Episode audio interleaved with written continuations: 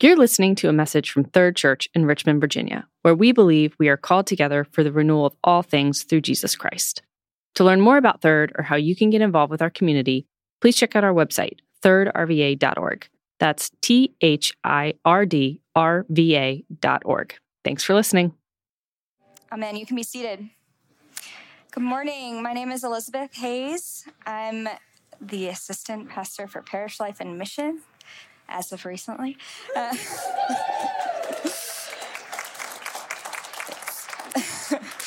um, I hope that you've been able to join us for one of the events or some of the events of our local missions conference this weekend on the theme of proximity. And if you were with us yesterday for some lectures by our guest speaker, Tim Soerens, or um, at a movie night last night, which had an awesome turnout, or in Tim's Sunday school class at the 10 o'clock hour, then you know that we've been talking a lot about Jesus' command to love God with all your heart, soul, mind, and strength, and to love your neighbors as yourself. And we've been talking a lot about how getting proximate or moving towards our neighbors is the first step in loving them. So now I know it's probably not huge, groundbreaking news to you that Christians are called to love their neighbors. But you might notice that a lot of non Christians around you are engaged in making their city a better place. And you might wonder what's so Christian about this idea of loving our neighbors? Isn't this just common decency? Or maybe following the really profound sermon series on Ecclesiastes that we've just finished, you might be thinking, what's even the point of loving our neighbors if everything is meaningless?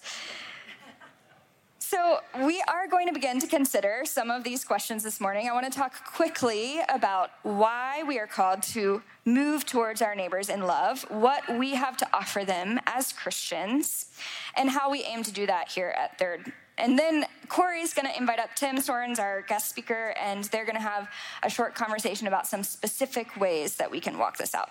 So I will pray for us, and then I'll read our scripture for the morning. Lord, would you open our hearts and minds by the power of your Holy Spirit? As the scriptures are read and your word is proclaimed, we may hear with joy what you have to say to us today. Amen. This is John 1, verses 1 through 5, and verse 14. In the beginning was the Word, and the Word was with God, and the Word was God. He was with God in the beginning. Through him all things were made. Without him, nothing was made that has been made. In him was life, and that life was the light of all mankind. The light shines in the darkness, and the darkness has not overcome it. The Word became flesh and made his dwelling among us. We have seen his glory, the glory of the one and only Son, who came from the Father full of grace and truth. This is the word of the Lord. Well, last spring, I traveled with a group of people from Third and from the Christian Arabic Church, and we all went to Cairo, Egypt, to visit our sister church there. And while we were there, we visited some of the pyramids, which were just really amazing to see in person. Felt like I had to sort of dredge up all of my ancient history from fourth grade, which is really the last time I learned about that. And um, when we were at the pyramids, there on one of the pyramids. They have recently opened up this tunnel shaft that goes down into the burial room and it is open for tourists. So um, they offered the chance for us to go down into this burial room and they did tell us that we shouldn't go if we were claustrophobic but i figured if it's open for tourists, then it must be fine. And so we start going down into this tunnel shaft, and it was no wider than this and pretty low ceilings. Um, so you're kind of walking like this most of the way. And um, we got about five steps down, and my husband turned around and went back, which was the right choice. And, um, you know, we're going down this tunnel shaft. It was two or 300 yards down. And with each step, we've got these low ceilings. We're crouching down. There are tons of people, two way traffic in this tiny little um, tunnel. And with each step, it felt like the air got staler and stuffier. And there was just not a single breath of fresh air as we went down. And then when we got down into the bottom of the chamber, the burial chamber, I felt like I was going to suffocate because we were buried under so much stone in the middle of this pyramid.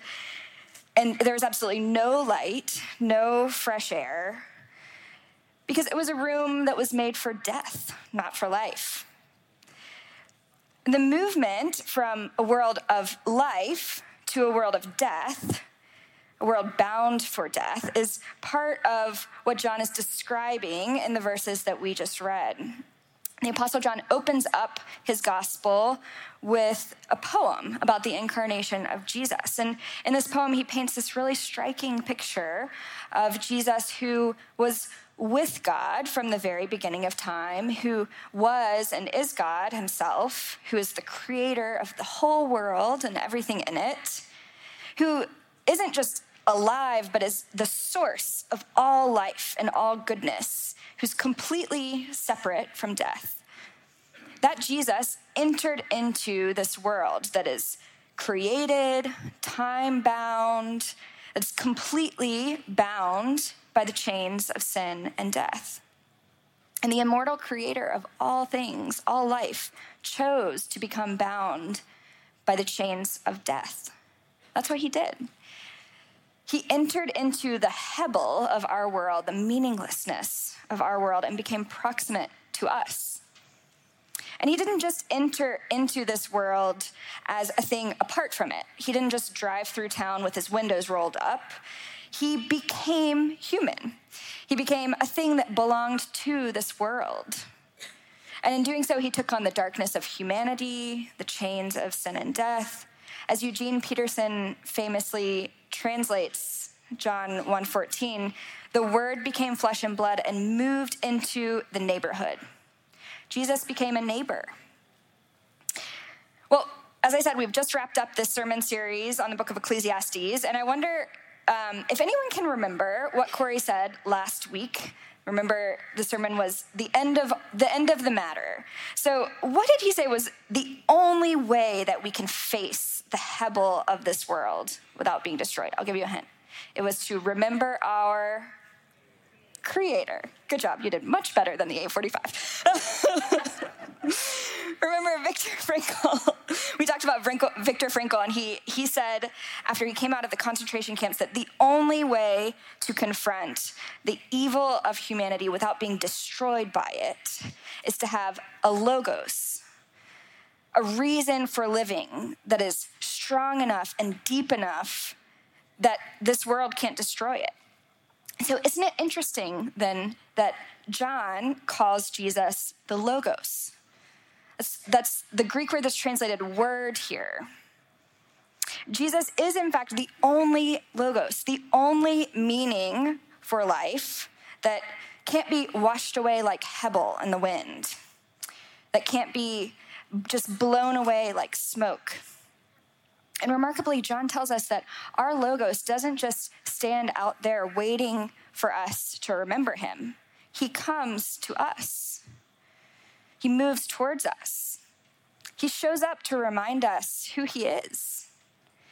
Our logos, our creator, the very ground of our being, the only foundation that can't be shaken, the only meaning of life that can stand up to the brutality of this world, came into this world and became a part of it.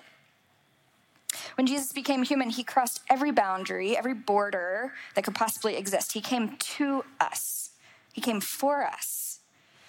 Jesus' proximity to us, then, is at the very heart of our salvation. So, why are we called to move towards our neighbors in love, as Christians specifically?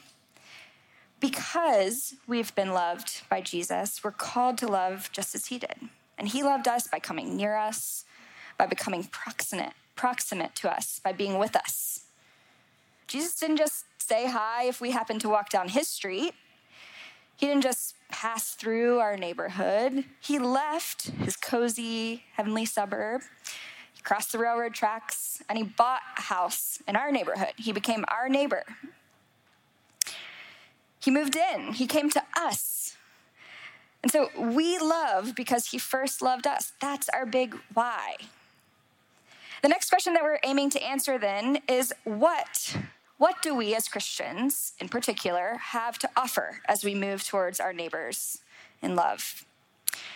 In the face of a world that is absolutely marred by evil and chaos and absurdity and tragedy and disappointment, world that so often feels like we're just building a sandcastle every day, knowing that at the end of the day, the tide's just going to wash it away.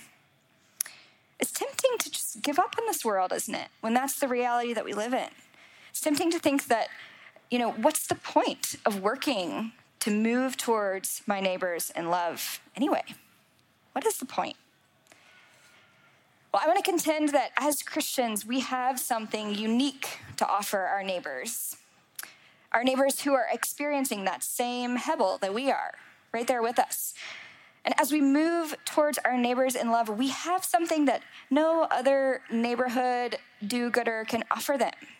Because unlike the gods of the world's religions, we don't just pray to a God who stands off at a distance, knowing that he's powerful and just hoping that he'll use his power for us instead of against us.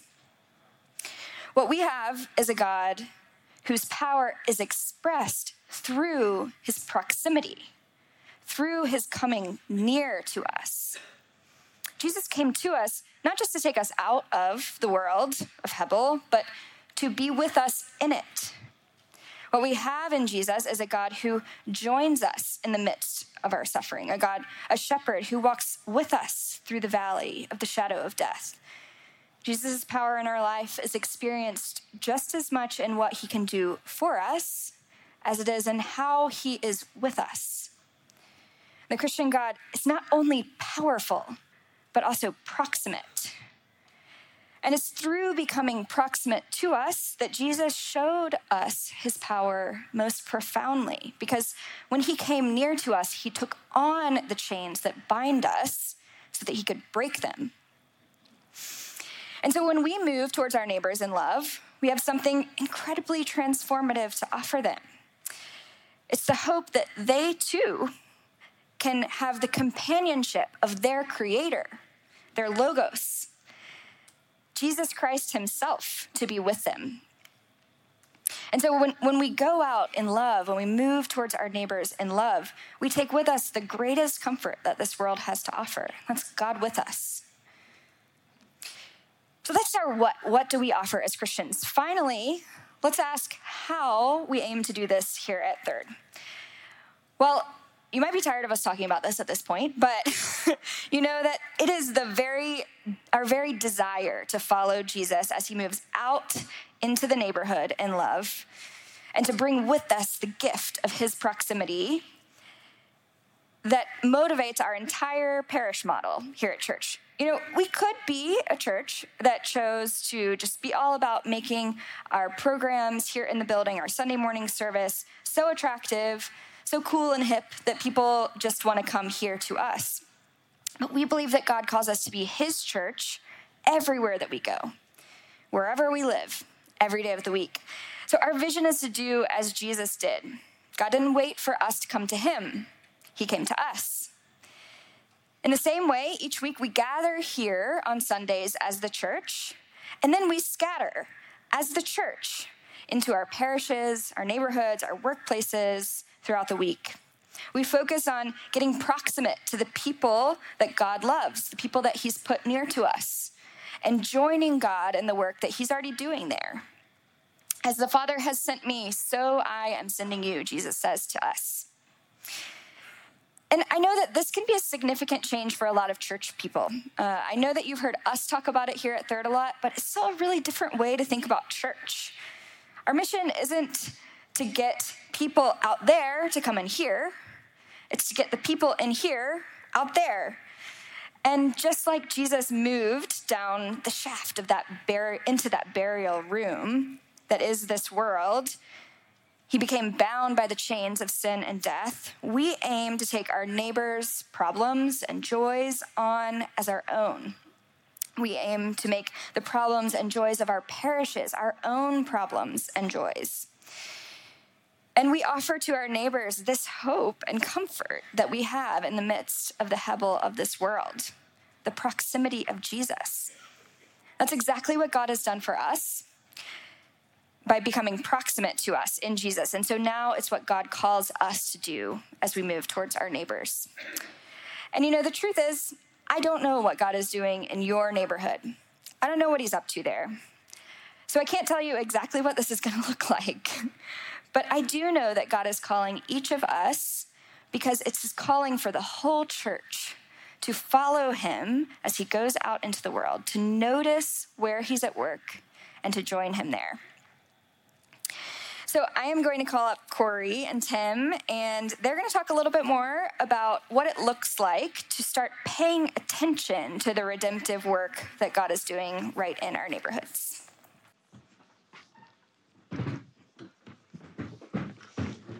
Hi, guys. This is my friend Tim. Hey, everybody.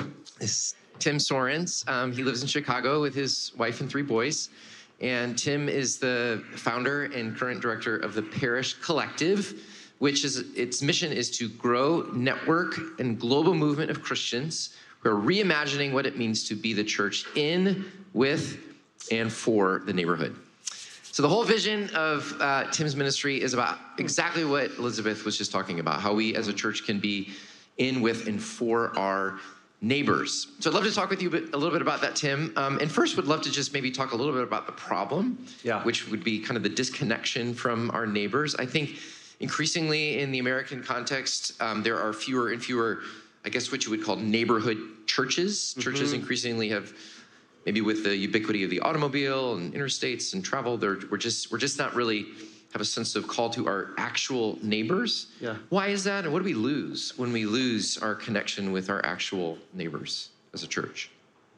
Well, I promise I'll get to that. Okay. But first, I have to say, it is such a joy to be with y'all here. Um, I have had such an incredible weekend, in large part because of when I saw, um, in talking with Corey and just seeing the parish strategy of this incredible church, I just feel like y'all are up to some incredible things, and it's such a gift to be here. So, why is it hard? Uh, honestly, uh, I should tell y'all, um, I don't have an advanced degree like Corey, but I did uh, get a Master of Divinity, which I'm still paying for. And um, it's because I'm still paying for it that sometimes I like to try and use somewhat fancy theological words it just makes me feel better about it. Um, and one of those fancy words, which is really, really important, that I'm sure you've talked about before here, is kenosis. Do you all know what that means? It's the idea that we, Jesus talked about it like we find ourselves by giving ourselves away. Uh, easier to say than do, actually. And so part of why I think we haven't focused as much on our neighbors and neighborhoods is because it's exactly what Elisabeth just said earlier. I don't know if you, she kind of slipped this in a little bit. This is kind of powerful and profound and maybe from a church perspective, revolutionary. She said, Our mission is not to get people to come here so much as for us to go out. In other words, our task is to give ourselves away on behalf of what God is doing. Friends, that is not easy to do. You know what's easier to do? make an awesome church service and celebrate ourselves. That is, it's not easy, but it's easier to do than to join in God's massive mission in the world and organize against a lot of the stories that you've said, like push against us from a, an integrated life together, like mobility, like the automobile, like the built environment, like honestly, like I can't be the only one that has this supercomputer in my pocket, which is constantly wanting my attention. Am I the only one? I mean, this is actually part of what makes it difficult to love our neighbors. And yet, that is our mission. What, what is the vision of Parish Collective, your vision personally for yep. the church in the United States? What, what's your vision for how we reconnect with our actual neighbors? Well, um, the mission of the organization, the Parish Collective, which is a network of churches, honestly, like this, all over the country, from a whole host of denominations and ethnicities and backgrounds and neighborhoods and cities, our mission is simply this to connect people to be the church in our neighborhoods. And that word connect is really crucial, and that word be, like not just on Sunday, but how do we wrestle with what it means to be followers of Jesus and actually collectively become seen publicly, visibly as the church in our neighborhoods? Like that's a long term vision, but the implications of it, I think, are incredible. Because if we could be the church in our everyday lives, and friends, there is no person, no relationship, honestly, no system that we can't join in God's holy, restoring, renewing work. So the vision is to join in what God's already up to with our everyday lives and do it as a team. So can you get a little concrete for us? Like, what have you? How have you seen churches do this? How, how are churches getting involved to be the church in their actual neighborhoods? Um, one, I, Elisabeth was telling me yesterday, and actually we were mentioning this uh, at lunch. Uh, this is just one story from a long ways away. I lived for 20 years in Seattle. I've just moved to Chicago, but uh, there's a church that probably most of you haven't heard of called Overlake Church, which was like a large um, church, has a huge auditorium. Some of you might be familiar with kind of like the seeker sensitive model that very much and very specifically was trying to get people to come into the service. And um, like you all, through a lot of prayer and discernment and hard conversations, they decided no, we want to be not just like the cool show in town and create kind of religious goods and services. Our task is to be the church. And so what they've done is they've had a similar idea. They've said, look it, um, why don't we map out where people are? We're going to organize ourselves around parishes. And basically, what they've done is they've created systems and trainings and environments over the last number of years and now have like, I think, 13 or 14, essentially what they consider like parish groups in the kind of broader Seattle. And what's happening now is, and I think some of this is happening here too, when they, they still meet on Sundays, they still have a big gathering, but so many of them are coming with stories of what's been happening other week. They're coming with the pain and promise of their neighbors. A, lot of them are like being invited into the lives of their neighbors. A lot of them are actually now being invited to like marry and bury and being chaplains and pastors at the neighborhood level. And what's happening is they're feeling more and more momentum and integration between their whole lives and what Sunday is meant for. So I think it's pretty inspiring. I think actually what y'all are up to is a sneak peek of the future of the church, honestly. One of the things that you've talked a lot about this weekend is how this must be God's work, not mm-hmm. our work. It's not our mission, it's God's mission. Yes. We can't get ahead of God. We need to pay attention to what God is doing. Yes. And you talk in your book about paying attention to what God is doing in your own neighborhood. Yeah. How can how can we do that? How do we pay attention to what God is up to where we live?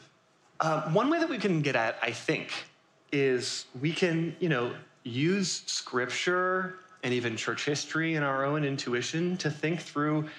Uh, I mean, it's actually an interesting question we might not ask that often is like, what does God want? What is God doing? And if we can say that at a big level, God is, as we've said even here today, God is renewing and restoring every square inch of creation. I think the question for us is to say, well, what does that new life, what does that resurrection implication mean for my neighborhood? So that might mean um, how am I paying attention in a different way? Um, what relationships feel like they're on the brink and need health and wholeness? Who's lonely that could maybe be invited into something? Also, what amazing things are happening that I can celebrate? Like, this is absolutely wonderful, and I can actually go out of my way and thank people for how they're making our neighborhood better. So, uh, lastly, would love just your advice to our church. Um, there's a, you know several hundred people here today, and very few of us, I think, just live in Regency Mall. I don't think hardly any anyone. That's good. Here That'd does. be awkward. We we um, we all live all over the city. Third is not a neighborhood church; we're mm-hmm. a regional church. Yep. So, what advice would you give to a church like ours that indeed we are going back today to neighborhoods all over our city? How can we, a scattered church, be the church in our neighborhoods? Well, I I got to tell you that when when I see you all beautiful people, uh, it's such a gift to be gathered here together in one building. But I think the great power is the imagination to think through you all actually, I would argue, are a network of smaller churches that are embedded in your neighborhoods throughout the week. I think that's actually who you are. You know, in 1 Corinthians, when Paul says, You are Christ's church, you must never forget that. That's who you are. That's actually the, the case, whether we like it or not. And so I think wrestling through and looking at that map downstairs and praying through what does it mean for us to be essentially a network of smaller communities, parish groups, parish churches, however you think about it, who then get to gather every Sunday to share the celebrations of what your life has been like together, to lament what has gone wrong, to lean in to what you feel like God is inviting you into. Honestly, I feel like that is the future of the church. And I think you all here at Third are early to it.